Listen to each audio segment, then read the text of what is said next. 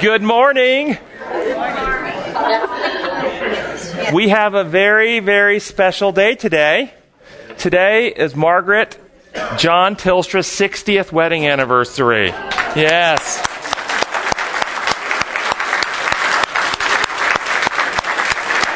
Congratulations, guys.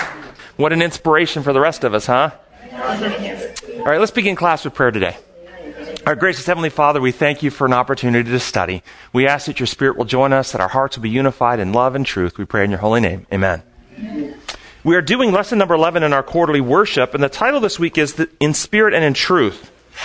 In Spirit and in Truth. If somebody read the first paragraph for us there, begins, As we have seen. Somebody read that for us, please. As we have seen all ordered, the first angel's message is a call to proclaim the everlasting gospel. At the center of that gospel is Jesus, the incarnate God, God who, through forces and means that our minds cannot even begin to grasp, came into this world as a human being. So, the first question for our class is um, as we think about the, the theme all, all quarter about the everlasting gospel, what is the gospel that we are proclaiming? He says the good news about God. Other thoughts? God's character and government. God's character and government. Other thoughts? The truth about him. The truth about Him, yeah. Um, is the gospel that we, and I, I mean uh, this group, is the gospel we're proclaiming, uh, maybe we should say our church, is it different than any other Christian gospel? I think so. Should it be? Yes. I heard no's, I heard yeses. If they're not telling the truth, then it should be. Mm. Think that through. If our gospel, the gospel that we hold and possess, is no different than the Catholic gospel, the Methodist gospel, the Presbyterian gospel, the Episcopalian gospel, why are we here? Why don't we just all come get together and, you know, go to church with them? Do we have something different to present? Yes. What do we have that what what do we have is the everlasting gospel that we believe is is essential, is important that the world needs to hear? Is the truth that we have about God different than the truth about God in those other organizations? Yes. How? How is it different? How would you explain it to someone? God is not uh, angry, um, arbitrary, and revengeful. Vengeful and severe. He's loving and kind and gracious and long suffering. The rest of Christianity pays lip service to that. You, you, you'll hear God is love from pulpits uh, all across the country on Saturday and Sunday, but you also hear statements and principles and doctrines that contradict that significantly. And you hear that from our pulpit as well. So he's suggesting that even though people give lip service and will say, all Christians will say God is love, that when it comes down to the applicable teachings and doctrines, the things that they describe him doing and will do, they describe something, they describe a being who functions on other principles. Is that what you're suggesting? Yes. So, how can we as a class be more effective in spreading the gospel, the good news? See how he treats his enemies. see how he treats his enemies. Well, this is one of the doctrines uh, that I think that we uh, would, would suggest we have a, a, gospel message, a good news to present. How, we teach how God treats his enemies maybe differently than is tradition. Yes. It's by their fruits or by their lifestyle you will know them. And there are wonderful things uh, in your colleagues and friends and neighbors and whatnot, and there's not so wonderful things. And it, it's imperative that we, as lovers of God, that we express truly love to our fellow men. I couldn't agree with that more. That we have to live and act and treat each other with the principles that we value in God. No question about it. Um, so our, our, our conduct needs to be consistent with the message that we proclaim. And as we get into the lesson for this week about serving that which we worship, it, we'll see a connection between the God that we worship and how we behave. There is a connection there, isn't there? Yes. Yeah. Yeah. If we worship authoritarian God, we, we may act uh, in an authoritarian manner. Yes, Tina. Well, I mean, I was just talking to a friend of mine who's been an Adventist her whole life, and we were talking about the hurricane, and she said, Well, you know, God has to somehow destroy these wicked cities. I mean, it's going to happen. It's the sign of the end, and He's going to destroy him. So I didn't even know what to say because I knew if I started with, Come on now, you know very well, because we've been down that road already. Because I've already tried with her. And it's uh, like, Come on, Tina. How would you approach that? I- I'd like to take them to Revelation chapter 7, starting in verse 1. Revelation 7 1, an angel comes from the east telling the, three, the four angels holding the four winds, the four, four angels who had been given power to harm the land and the earth and the sea, to hold, hold, hold, till the children of God are sealed in their forehead, the servants of God are sealed in their forehead. Now, if you notice, this text has been, been uh, says that these angels have been given power to harm, but what are they actually doing? They're holding, and they're holding back the four winds of strife. So, how is it that God's angels actually harm? By no longer holding back that which they're holding back. And we see this, of course, in the book of Job, when Satan complained that a hedge of protection was around Job, holding in check what Satan would do. And when God let go and let Satan off his leash, Satan began to destroy. And so you can give this, uh, give this biblical perspective. Yes, destruction is coming. Why? Because God is using his power to inflict it, or because God is letting go his restraint. And you can say, well, why would God let go his restraint? Where's the dwelling place for the Holy Spirit? Hearts and minds of men. And when people close their hearts and minds to men, where does the Spirit go? He's slowly withdrawn from the earth, not because he doesn't want to dwell here, but because we have shut him out from being here. And thus, the restraining power on the devil becomes less and less, and he has more freedom to destroy. And so you can take this straight back to him and say, You're right, there's terrible things happening. One view would have us believe God is the source of pain and suffering and death, and we must be terrified of him and run because he'll destroy us if we don't do what he says. The other view is God is the source of life, and when we're, when we're out of harmony with him, damage and destruction comes, and Satan is the destroyer. So I think we can take that right. So that's a, that's a great point. Back to the, what we're talking about, the gospel. You know, is it good news that we get to spend eternity with God if God is this kind of being who will destroy you if you don't do what he says? That's no good news at all. What can we as a class do, seriously do, to more effectively spread the gospel to the world? What tools would you like? What would you need? What would you like to have in your possession to, to be able to more effectively spread this gospel? What can we provide for you? Is there anything you need that you, that you don't have? I wish that somehow you could condense the points that you brought out since I've been coming to the Sabbath school lesson, lesson for four years, Sabbath school class. Condense it down that I could regurgitate it to other people. I mean, I understand what you're saying when you say it again. I'm like, yeah, that's right, I've heard it. But I can never repeat it. I can never, it's not, I don't understand it enough to say it to other people. So, would it be helpful for the class for us to have a, a mini seminar where we actually help people practice and, and how to present these things? Sure, absolutely. Okay, all right. Yes.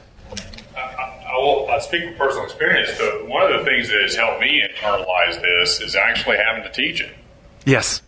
Because, uh, you know, one of my mentors in physical therapy said, watch one, do one, teach one. That's right. And the, that process of learning, when, if you, if you find you're going to have to be accountable and, and present this to others, you tend to learn it better. You tend to internalize it. So I'm going to write that down. I'm going to write that down. That uh, mini seminar and teaching. Yes, because in the mini seminar, if we do that, one of the things we could do is we could have people get up and present and teach. And it would be the practice of how do you learn to play the piano except practicing the piano. You go to the lesson, you hear the instructor, but eventually you've got to sit down at the keyboard and practice what you've been told. If you really want to be efficient at presenting these truths, you've got to practice presenting the truths, don't you? Every day. Yes. a lot of websites and other material that we get from various sources, there are these things called FAQs. Frequently asked questions. Right. And if there was some kind of a resource, coming back to maybe what Tina was talking about, uh, not necessarily a catechism per se, but just the kinds of questions that often we come up against. I I would like you to submit those questions, the questions that you've come up against. That would be great. We can begin providing, uh, you know, resources. Yes. Um, you know, I like the idea of the seminars and stuff, but for those of us who are a little more on the introverted side, smaller groups would be better for practicing things. That would be the point of the seminar. At the seminar, we'd break out into smaller groups to have practice time doing this. Yes. Um, it seems like Steps to Christ is a, a con- condensed version of the gospel. And if we had a small um, handout, sort of like a little booklet, that kind of explained what, what, we're, what we're trying to tell others. Well, that's what I was referring Yes. to. Something in condensed form that we can look at. All righty. Excellent. We've got, I've got several things in the works, actually, to, to try and help with that. Yes. Similar to Bible study guides, where you can actually work with someone step by step, give them the foundation, and then build on that foundation of truth. Good. Other suggestions? Know where to find the text that you use because you can get Bible study guides that use the wrong text to prove the point. Yeah.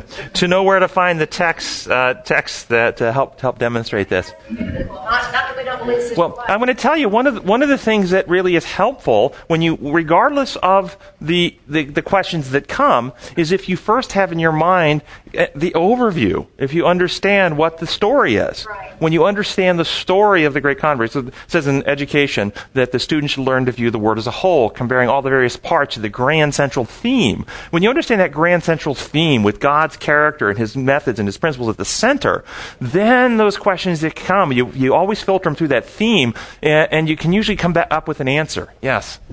Uh, Christ did this for three years with his disciples. And if I remember correctly, it wasn't until they really opened themselves to his presence after his ascension So the, the, the presence of the Spirit, that they were enabled. exactly. Oh. So prayer is the key. Of course, study and training, mentorship, one-on-one mentorship. But you have to have the open spirit. Perfect. And, let, and as we go through the class today, let's see if we can identify some things that might be obstacles to us experiencing that as we go through. Okay? Good, good point. Yes.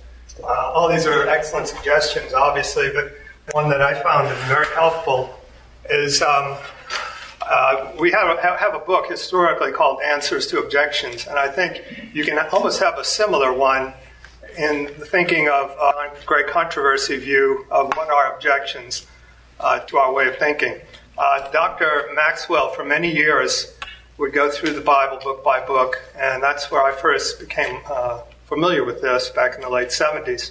And uh, in his book by book studies, he would bring out passages which certainly would seem to totally contradict his own views and examine those very carefully and try to put them all within the context of not, uh, not just that particular biblical book, but the whole context of Scripture.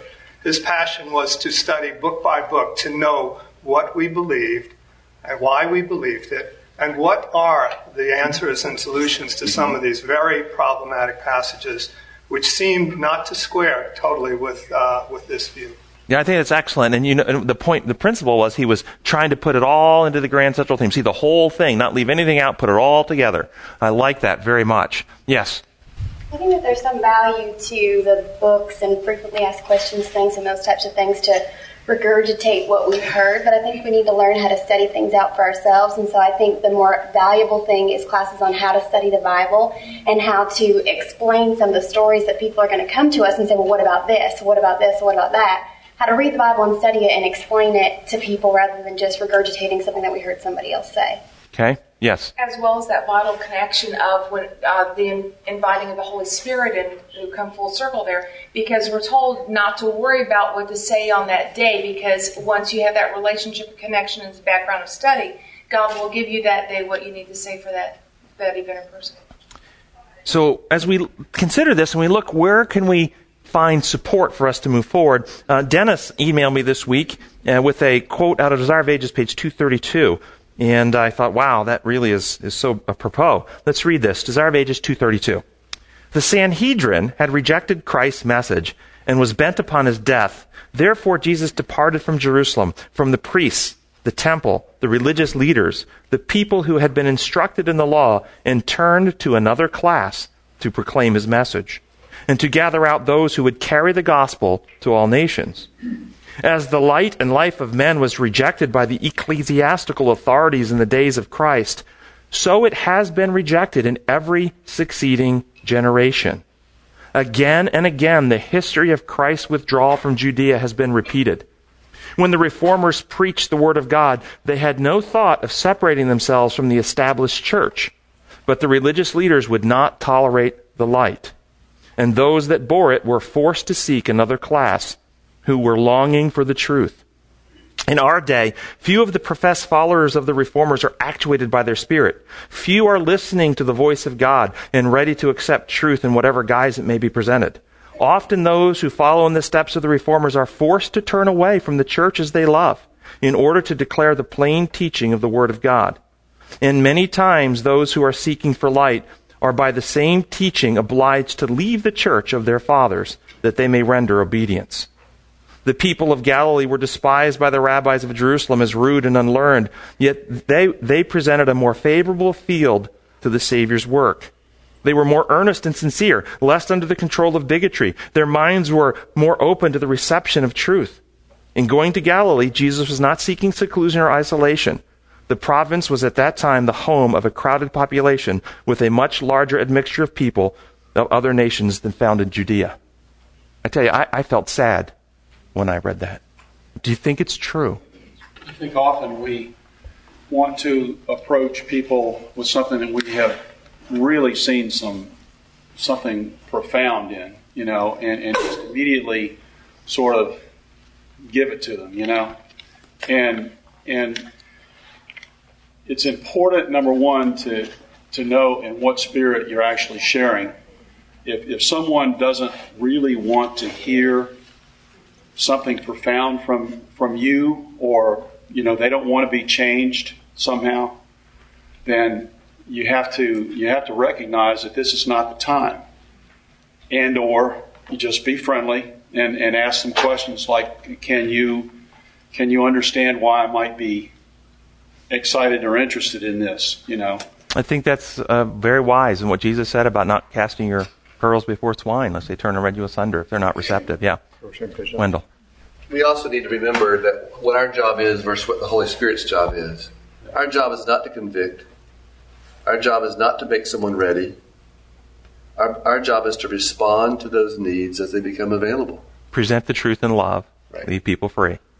Yeah, yeah, to the best of our ability. Well, w- wouldn't we like to do more than just meet once a week for an hour long discussion as a class? Wouldn't we like to have a bigger impact in our community to start a, a movement, an awakening, to get people thinking and searching for truth? Yeah. That's that's what that's what our passion is to try to stimulate people to leave here and all week long be be asking questions, studying, uh, uh, sharing what they're learning with people in their community, and and let this thing spread. Second paragraph uh, says, think through think through what it means that the God who created all that is created became a human, and in that humanity lived a sinless life and offered himself as a sacrifice for the sins of all humanity. Do you think that sometimes we hear about Christ's incarnation so much that we actually forget to be awed by it?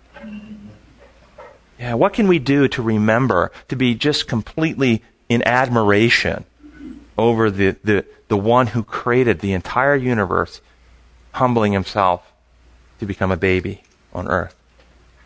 That's amazing if you think about it, isn't it? When I check out websites like uh, NASA's Astronomy Picture of the Day, for example, has archived 10 or 15 years worth of of, of uh, films and various things going out in the universe, finding galaxies billions of years away that they never thought, and to realize this is the very God that created all those galaxies billions of years away, and yet we're one solitary little planet way over here, and God did this for us. And, and where's the attention of the entire universe now? Yeah, we're like, we're like heavenly CNN. Everybody's watching Earth. Isn't that right? Yeah, and, to, and just like CNN, to see the latest bad news. Yeah, it's pretty much always bad news on CNN, isn't it? In Earth, it's not very much good going on, I'll tell you. Okay, it says in the paragraph, it says, the preaching of the cross is, is foolishness to those that are perishing. Um, why is the cross foolishness? To those in the world. What is the prime directive of the world? Self-preservation. self-preservation. Does it make any sense for those in the world? Matthew 16, 24. Then Jesus said to his disciples, if anyone would come to me, he must deny himself and take up his cross and follow me. For whoever wants to save his life will lose it, but whoever loses his life for me will find it. Does that make sense to the people who are completely geared towards surviving? It's completely foolishness. It's like, what are you guys crazy? How do you make sense of that? How does the converted man understand that? What is the principles upon which God designed, built, and constructed his universe to run? Which is the principle of? Self-denial. Sin is the principle of giving, beneficence.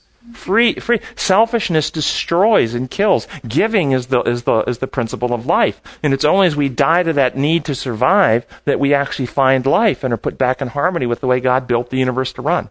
So only as, as we've been enlightened by the Spirit can we see these things and go against the natural slant of our mind. Sunday's lesson is about Mary and her response to the news that she was going to be the mother of Jesus. I understand that Mary was somewhere between age 13 and 15.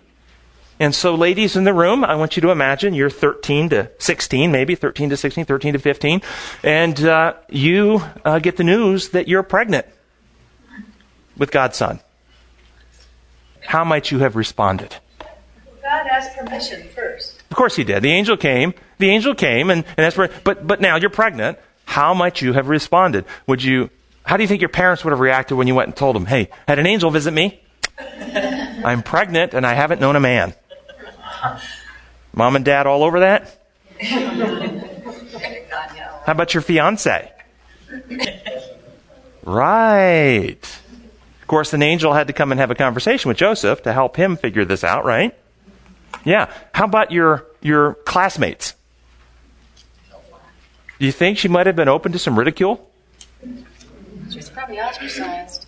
How about her her church leaders? Then very very supportive and understanding, right? Disfellowship her. She's lucky she wasn't taken out like the woman caught in adultery and stoned, wasn't she? Yeah. Do, have you have you put yourself at four, I mean, thirteen to fifteen, and thought well, the stress that that must have been for her? Yes. But many girls were looking forward to be the, the, the privileged girl to carry the Savior. Yeah, there was this expectation, and so many girls, he says, were looking forward to it. So now the ridicule. Do you think? Do you think before Mary, any girl claimed that before? Yes. I know some have claimed it since. I was going to say the same thing, and I think that she might have thought, "Why me, Lord? Why would you choose me?" Like a, an awe over the amazement of it all. Well, can you just imagine, though, how conscientious she would have been from that point on with everything she did, knowing that she was carrying the Savior? What she ate, what she thought, what she, I mean, everything that would influence the baby. Yeah, I have patients that would have been so stressed and so worried about doing the wrong thing that they would have just been eaten up with anxiety. Oh, should I eat that or should I eat this? Should I go here? Should I go there? Should I go to sleep at nine? Should I go to sleep at ten? Oh, I can't do anything wrong. I can't. Do uh, they would have been freaked out with stress because they, they couldn't just be at peace living their life the way they should live it. You know anybody like this? Yes. what? No? Bottom green section says, How much of the miraculous do you see in your own life? Anybody have a miracle story they want to share with our class today? About two years ago, I have um, ferrets, and one of I, I was out in the barn doing some cleaning, and I had the ferrets out there to play. And there's a casing that has a um, water line running through it. So I plugged the casing up with plastic bags and towels, and I thought the ferrets would be safe. But one of my ferrets is very mischievous, so she dug all the towels out, and next thing I know, I heard this squeaking sound. I ran over there, and sure enough, she was down inside the casing. And I tried to reach her, but she was farther than down than what I could reach, and there was water in there. And so I panicked and I didn't know what to do. I couldn't get her out. I tried 911. They said they weren't going to come for a ferret.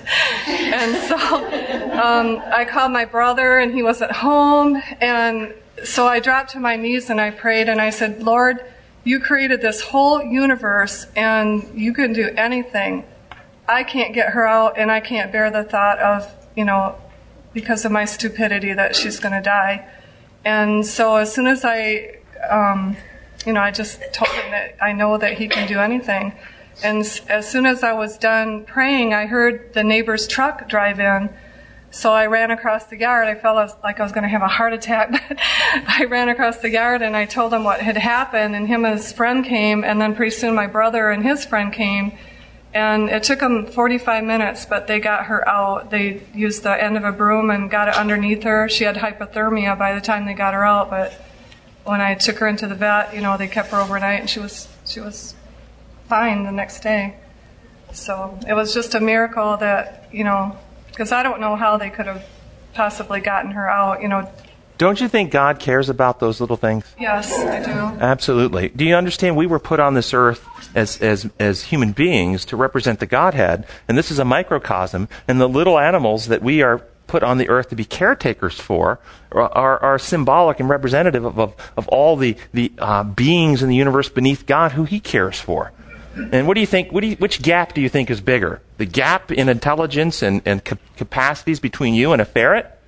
Or the gap between you and God? Which gap is bigger? Exactly. Exactly. Yes, we were here to care for. So I think God cares very much, and I think He loves a heart that has compassion for the animals. I love that. As we go through, let's look at Monday's lesson. It talks about how we serve that which we worship, and the bottom paragraph says, Thus, we see a crucial point about worship. It is hard to imagine someone who worships the Lord in faith, in surrender, in humility, in love, in fear, at the same time serving other gods, whatever form they may come in. Worship, then, can be a protection for us against idolatry.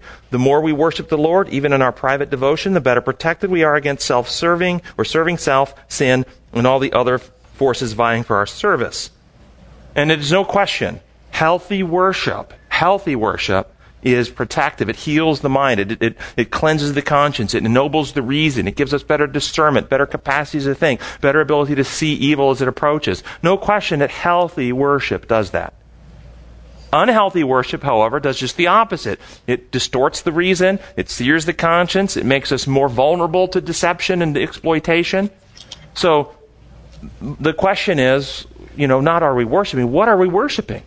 And this suggests if you're sincere and committed, that, you, that you're, you're good. What do you think?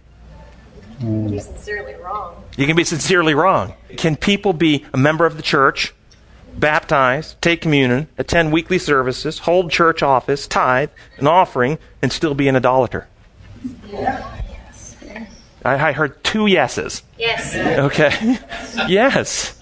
Yes, it's important. Christ himself said they will come to me in the end of time say, Lord, Lord, we prophesied in your name. We perform miracles in your name. We cast out demons in your name. Notice, they're doing this in the name of Christ, not in the name of Buddha or Hare Krishna. And he says, Get ye hence, ye workers of iniquity. I never knew you. So, what can we do to enhance our ability to know God for who he really is? What can we do? And more time in the Bible with His Word. She says, spend more time with the Bible and His Word. Spend less time turning off our minds. Oh, I like that. She says, less time turning off our minds. You know, one of the virtues taught in much of Christianity is that if you have faith, you don't need evidence, you don't need to think, you just believe. It's dangerous. That's one of those things that actually damages the mind over time. All right, Tuesday's lesson, first paragraph, it says, As we've seen numerous times, even in the intricate and deep forms of worship that the Lord has instituted for Israel, it was not the forms alone that the Lord cared about. The forms and traditions and liturgy were all means to an end, and that end was a, was a person surrendered in body and mind to his or her Creator and Redeemer. It is much easier, however, to make one's religion a series of formulas, traditions, and outward acts than it is to daily die to self and surrender in humility and faith to the Lord. This fact surely goes a long way in explaining why the Bible spends a lot of time dealing with those whose hearts were, whose hearts aren't right with God, regardless of how correct their forms of worship are. I, I think that's right on. That is well said. Well said. So as we think about that, what do you think about our forms, our rituals, and our liturgy? Do they enhance our relationship with God, or have they become an obstacle to experience what God wants for his people? Is that a fair question to ask? God gave them all these things in the Old Testament. Did they eventually become an obstacle? Yes. yes. So we're not suggesting that necessarily the rituals and, and things are inherently wrong. The question is, can they in time become an obstacle? Have they, has that happened in our church? Could we use the New Testament as a guide for what God wants for his church? Could we use that? Well, what did the church in the New Testament look like? And how do, how do we look compared to the New Testament church? Let me ask you this question. And, I, and, and, and feel free to raise your hands to this question. A couple series of questions. How many of you believe you are qualified to be leader of the church? I'm glad to see a few hands. Thank you. Yeah. How many? Yeah. How many believe you are ordained of God to be church pastor? Well, I know you're going to say yes, but How many of you believe you're authorized of God to baptize and lead out in communion? A few more hands going up. Yeah. What would the New Testament say about whether you are or are not authorized to do all these things? yes. What about our church tradition today? What do you think it does to the body of believers to disempower you and take away from you the authority that God has given you? Think it through, people. Does our organization, our liturgy, our traditions empower the body of Christ or disempower them? Yes. There are many small churches where the uh, membership is only 15 to 20 or 30, and they all have to participate in one way or the other to make the worship happen. Um, I have a friend who attended here a couple of Sabbaths ago, and he pre- he was getting ready to preach, and he preaches almost every Sabbath, but he's not an ordained minister. And um, I think Time out. I've got to interrupt. Time out. Time out. He's not an ordained minister. What does that mean? it means that he's a laity who's taking on Wait, wait, wait. Time out. Time out. Okay. He's a laity. What does that mean? He's a he's a follower of Okay, Jesus who so- takes on the responsibility of preaching. Right. And where does this idea of ordained and laity come from? Exactly. What does the New Testament say about whether he's ordained to preach? He doesn't need to be. What, what, is, what is the ordination to preach? What is the empowering, according to the New Testament? Uh, who are the priests? Discipleship. Who are the priests in God's church today, according to New Testament? Okay? So if you've accepted Jesus Christ as your Savior, you've opened the heart to the indwelling of the Spirit, are you not a priest of God? Is there a division between the priesthood and the laity as God designed the church? No. So do you understand our tradition is disempowering you? It's making you powerless. It's putting you on the bench. It's putting you as a spectator. It's making you sit in the stands and observe the professional trained spiritual worship leaders. Professional orators, professional musicians that get up there to entertain us and we become spectators and we go to church, we get a response of our emotions, we leave and think we've been spiritually filled.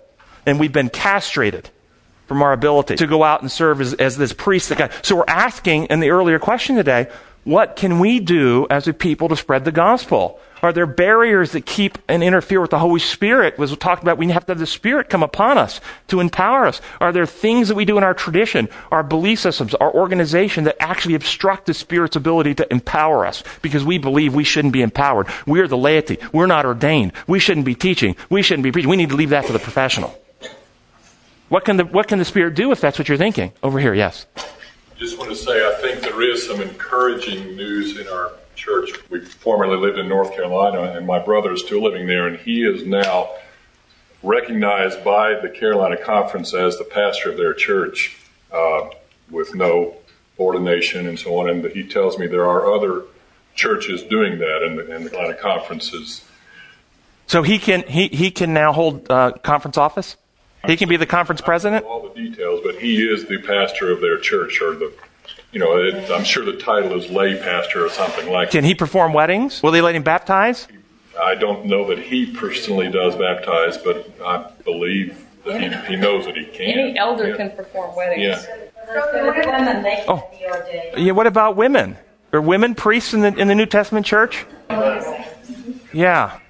Yes. Why do we need a conference to tell us what we can and cannot do? Well, he was doing Great question. Is is the church of the New Testament organized with top down authority, or is it organized with a, a a body with Christ as the head and a body of believers that minister to each other? Think about church today, guys. Do we actually come to this organization where we are real and genuine, or is it a grand theater that we come with our with our costumes? It's a it's a, uh, a, a, a masquerade ball. We come with our masquerade on, pretending that everything is virtuous and righteous in our life. Or do you come to church and say, "Brother, I've been struggling with pornography. I need some help. I've got an addiction and I need some help." Or do you put on your face and pretend everything is righteous in your life because you know if you actually were genuine and honest, you would be kicked out? And then I have to ask the question, or as, and it's kind of as if that they are not. Yeah. Yes, way in the back, yes. In realizing that the reason for us being here on the earth is to be able to reestablish that right relationship with our Creator and our Redeemer and our friend. And then to be able to have that relationship become the center of our lives and the center of our then sharing with others. Um, anything that obscures, blocks, or gets in the way of our establishing that relationship with our Heavenly Father and with Jesus Christ is a stumbling block, whatever that something is. Um, I don't think that has to take away from wisdom and organization, but it does have to, in each one of us, make sure that we maintain our focus on what is the true meaning, what is the true reason for being here. Does our organization break down the dividing wall between believers and bring us to a unity, the at one meant unity of heart, where you know and are known because we all know Jesus Christ. Look at the first century church. How did they treat each other? How did they treat each other? As family, everybody helping everybody. Is that what we experience in our organized churches of America? Generally. No. And we're, we're afraid to actually be honest with our problems, aren't we? I know, in my experience, it's dangerous to go out there and be honest with your problems. Why is it that way? I'm going to suggest to you because we've, we've bought into a system that did not come from the New Testament. We bought into a system that came from imperial Rome in its organization and its hierarchy. Top down authoritative leadership, splitting between the royalty and the peasants, the clergy and the laity, disempowering each of you from your role as God has chosen each of you to be a priesthood of, amongst the believers, disempowering you from going out there and ministering as the Holy Spirit empowers you to minister to one another. And I'm going to suggest that if we really want to be a power in the world, we really want to be the, the, the power that Paul talks about, the good news is the power. The gospel that, that, as Wendell said earlier, we have to not just speak it, we have to live it. We have to begin loving each other and being honest and genuine with each other. But see, that's scary. Think about that, guys. Think about actually letting yourself be known in this room. Isn't it uncomfortable? Why is it uncomfortable? It's not uncomfortable when you know you're loved. It's only uncomfortable when you're afraid you won't be loved. And what have we been, what have we been conditioned to do? Isn't it sad that people are more genuine at an Alcoholics Anonymous meeting than they are at church? Because there they don't expect perfection, and here they do. And where did the idea of perfection come from? A wrong concept of God. No the wrong concept of God. What we talked about in last week's class, accepting the, the, the little horn's distortion of God's law, not, not the change in the two, that was the diversion. The change that is universally accepted, that God imposed his law upon his creatures, rather than his natural design, his law upon which he built his universe to run. Having accepted that change, what do we do? We have to conform to the rules. We have to obey, or else he'll punish. It's all a big distortion. So I'm wanting to challenge each one of us to become that priest of God, to, to reclaim what God has given you, has authorized you as a believer in Him, to embrace and open your heart to the Spirit, to begin doing your priestly ministries and not wait for an organized conference to tell you it's okay. What do you all think? Am I too radical? The reason we have, let's be more realistic here, and let's talk about our, organization, our church, Seventh day Adventists. The reason we have pastors is because if you do not go to the seminary and they preach according to what you've been taught, you will not be a preacher. If I stand up in the pulpit and start preaching and I say something against Ellen G. White, I don't think I'd be welcome. Where did seminary training come from? If you actually look at the history of professional paid speakers, which is what we have in our church, we have professional elite class of trained public speakers. This comes from the Greek oratory, the Greek history and the Greek culture and the Roman culture, where they had professional trained speakers of an elite class that would go to seminary or, or, or training in order how to be public speakers, and they would come and be entertained by these public speakers. The early church, for the first 300 years in the church, up until Constantine, had no professional paid clergy. Read your New Testament. Paul did not accept to pay. Paul and all of the other speakers that, and teachers that went out for the church had, were completely independently uh, employed, providing their own means and resources. And they were endowed with the. And they were endowed with the gifts of the Spirit to speak. And it says Paul wasn't necessarily an eloquent speaker, but he went out to spread the gospel. We've got this idea that, that only the, the, the trained seminary professor is able to go out and minister the gospel uh, to people. And I'm going to suggest to you that is a foreign concept to the New Testament. Every believer is a minister. And so we read in 1 Corinthians 14. What shall we say then, brothers? 1426. When you all come, when you come together, everyone has a hymn or a word of instruction, a revelation, a tongue or an interpretation. All of these must be done for the strengthening of the church. Wait, when you come together, the ordained minister has an instruction. No, everyone, everyone, the whole body is worshiping together. Or uh, Colossians 3, 12 through 16. Therefore, as God's chosen people, holy and dearly loved, clothe yourselves with compassion, kindness, humility, gentleness, and patience. Bear with each other and forgive whatever grievances you may have against one another. Forgive as the Lord forgave you. And over all these virtues put on love, which binds them all together in perfect unity. Let the peace of Christ rule in your hearts, since as members of one body you were called to peace. And, and be thankful. Let the word of Christ dwell in you richly as you teach and admonish one another with all wisdom, and as you sing psalms, hymns, and spiritual songs with gratitude in your hearts to God. Who is the New Testament telling us is to be doing the teaching and admonishing? The body of believers. We're to help and admonish and teach each other. Yes. When it's set up that way, where you have to have a certain level of training, a certain level of skill at speaking, puts it gives more power to the individual that has those things. And instead of giving the power to the Holy Spirit to convict, it, puts the power on the man rather than on God, on the skill of the speaker. I agree with what's being said here. But if it weren't for the people in the pews, that wouldn't be happening anyway. Because we'd rather pay the guy to go out and do our work for us. Yes, and so there. So it's a collusion. It's a collusion. We work together. I, I, exactly right. That wouldn't happen if we weren't willing to surrender or abdicate our responsibilities to someone else. Think this through, guys. What does it do to the individual, to you, to the believer, for you to teach someone else? Russell already said it. What does it do to you, the believer, for you to minister to someone else? You see, when we actually function in the role that God has called the believers to function in, it is an edifying, transforming, developing process in the person who's ministering to others. When we are taken out of that role, it, it causes our, our abilities, our minds, our hearts to, to wither and to stagnate. We become very self-referenced. Church is about what we can get out of it. I don't go to that church because I don't get, I don't get anything out of it. I don't like the music there. It doesn't speak to me. The church is about the entertainment that I can get for me. And if it doesn't entertain me, if it doesn't provide what I need, then I don't go there, rather than church as an opportunity for us to give of ourselves to minister and bless and uplift others. And in giving, the more you give, the more you receive. This is the big, another big delusion that we have been tricked into through tradition. Through tradition.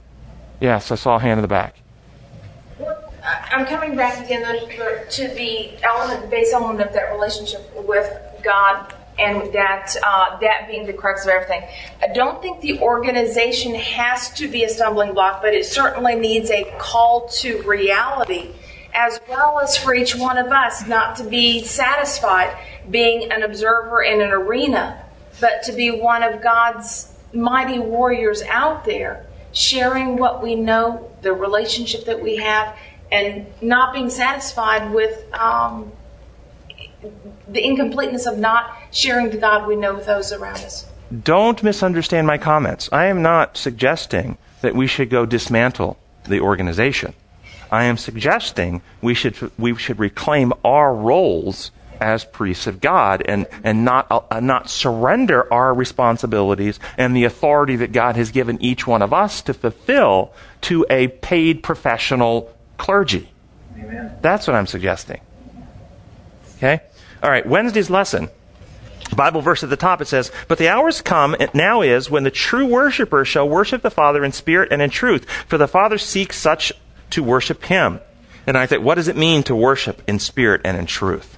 What does it mean to worship in spirit and in truth? Do you know that this, this uh, idea of spirit and in truth has been become very mystical? This word spirit has a mystical interpretation through much of Christendom, which has no basis in the Bible, but comes from, again, Greek mythology and pagan concepts. The word spirit is the, in the Greek is the word pneuma. We get pneumonia and pneumatic tire. It means wind or air. And it has four really different meanings, actually, in the New Testament. It can mean literally the wind. The wind blows where the wind blows. Okay? It can mean the, the Spirit of God. It can mean a mystical entity called a ghost when Jesus came approaching them on the water. And they were all terrified. He says, it's I. It's not, it's not a ghost. Okay? Uh, pneuma, same word. And it can mean your intelligence, your heart, your, your, your, I'm with you in spirit truth, your individuality, your personhood. So, spirit and truth. Listen to what Ellen White says in um, uh, Council's Education, page 74. The teacher from heaven, of course, that's Christ, the teacher from heaven, no less a personage than the Son of God, came to, re- came to earth to reveal, listen to these words, came to earth to reveal the character of the Father to men that they might worship him in spirit and in truth. Christ revealed to men the fact that the strictest adherence to ceremony and form would not save them. For the kingdom of God was spiritual in its nature. Christ came to the world to sow it with truth. He held the keys to all treasures of wisdom and was able to open doors to science and reveal undiscovered stores of knowledge were essential to salvation.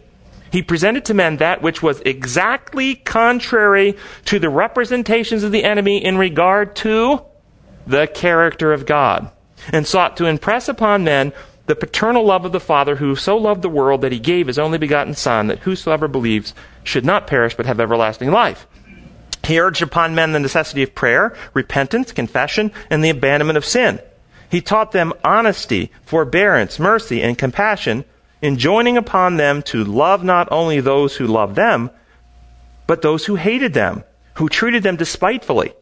In this, he was revealing to them the character of the Father who is long suffering, merciful, and gracious, slow to anger, and full of goodness and truth.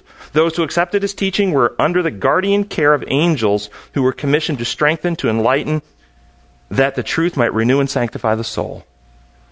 What does it mean to worship in spirit and truth? What does it mean? Did you notice three, three times she, she brought one theme, one thread through three times in this passage? What was the thread she, she, she said three times? the truth about the character of God. This is the whole deal.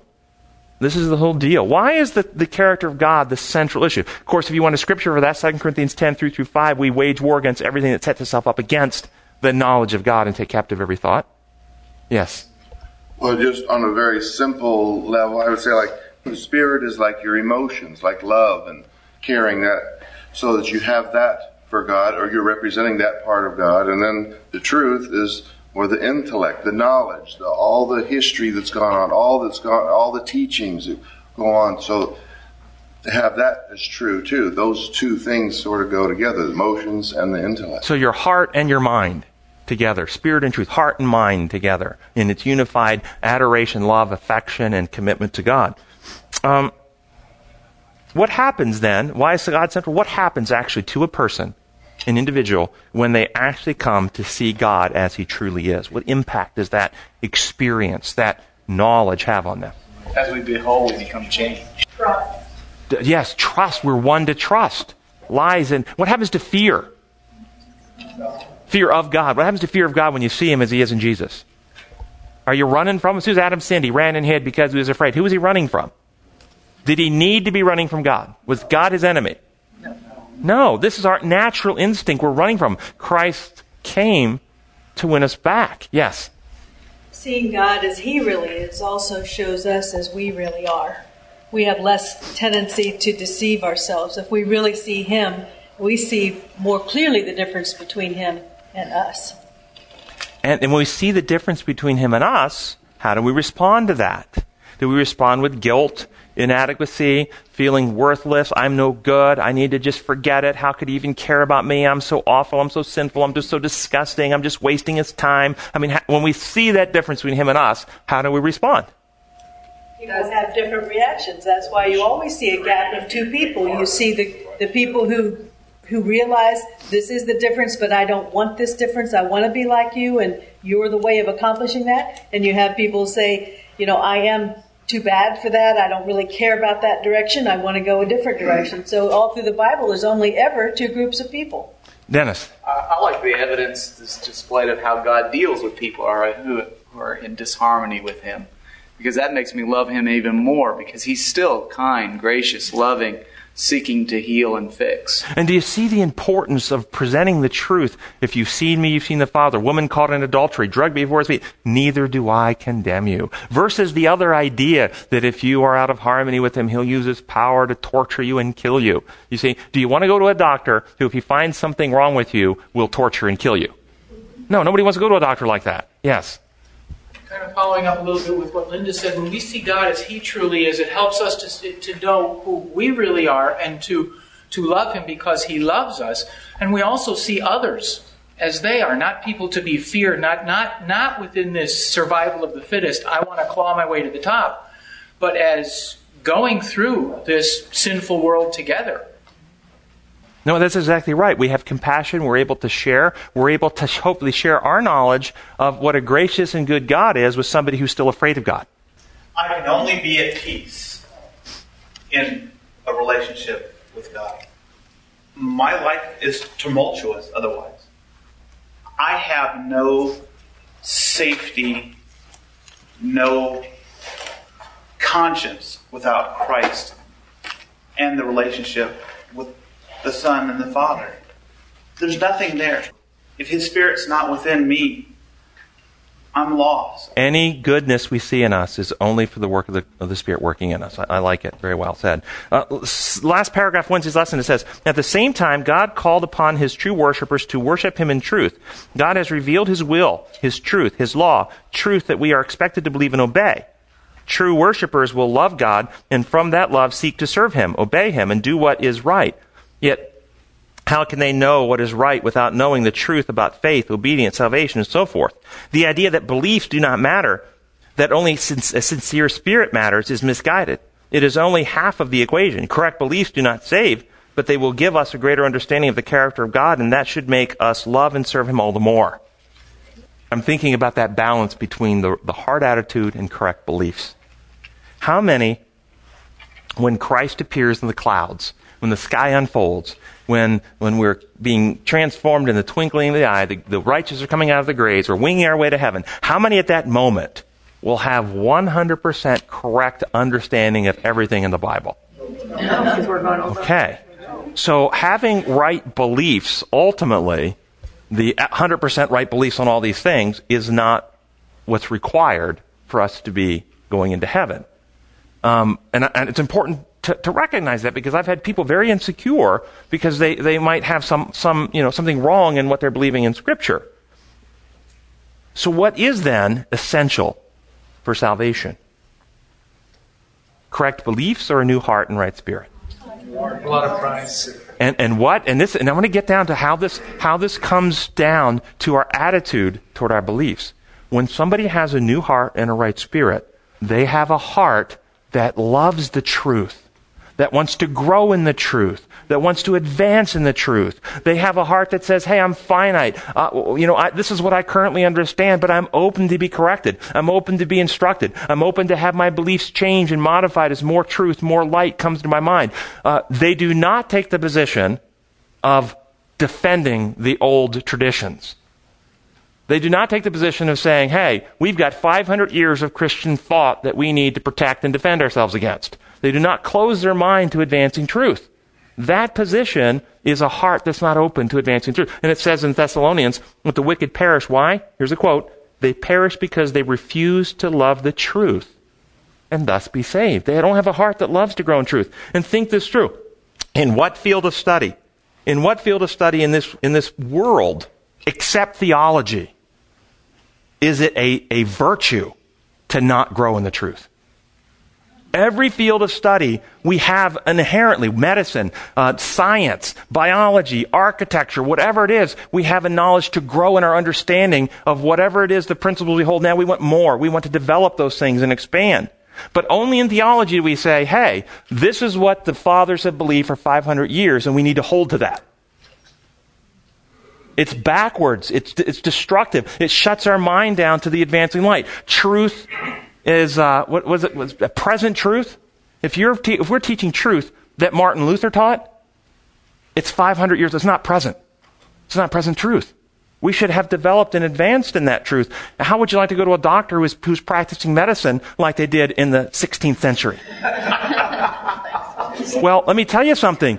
Theology is about healing. The truth about God is about healing your mind, healing your soul. And if you're holding to 500 year old theories, it's like, it's like going to a doctor to heal your body with 500 year old medical practices. And this is why another reason why the church is so sick. So I'm suggesting we have to have a heart that loves the truth, that's willing to grow in truth. And, and we, we all understand and develop in different places and different, different, um, coming from different perspectives, and we may not see it the same way. That's okay if we all have a heart that's willing to grow and open to new ideas, willing to investigate. And one of the passages I love from Ellen White, she says, Truth can afford to be fair. It loses nothing by close investigation. You see, I don't, I'm not afraid to have my beliefs examined and looked at as long as we're willing to look at them with evidence and be reasonable and uh, because I admit I'm finite. I want my ideas to be challenged. I want to develop them further. I don't want to rest in what I knew when I was 20. Do you? I had a non Adventist friend come and visit our Sabbath school several times over the course of the past several years. And she said, You guys just study so deeply. You know, all she wants is the Jesus loves me kind of thing. So I pointed out to her this, uh, this text in, in Proverbs 24, starting with verse 3, says, By wisdom a house is built, and through understanding it is established that through knowledge its rooms are filled with rare and beautiful treasures. I told her I don't think it saves you necessarily to know more and more and more, but it fills you with God's rare and beautiful treasures that you wouldn't otherwise have. Let me be clear. We are not saved by knowledge. Right. We're saved by Jesus Christ. However, a heart that is in a saving relationship with Jesus Christ is a heart that loves truth and wants to grow in its knowledge and understanding. Yes, and last comment. When Jesus was here and people were trying to decide if he was God or if he was not, he told them how to discern that. If you're seeking to know the Father's will, you'll know the truth. And as each one of us seek to know the truth, we're all different individuals, and as we come together, the piece of truth that you share and the piece of truth that I share is going to give us a more complete picture truth. Thank you. Thank you. That's why we minister to each other as a body. Yeah. He- Heavenly Father, we thank you so much that you have not abandoned us, but you sent your spirit to dwell in your spirit temple. We open our hearts and minds to you and ask that you will come in to enlighten, to transform, to ennoble, to cleanse, and to empower your people here that we can be and fulfill the purpose you've called us for, to be your priests on earth, to take the good news about who you are to the world, that our lives will be shining lights for you, the world will be lighted, and we will see you face to face very soon. We pray in your holy name. Amen.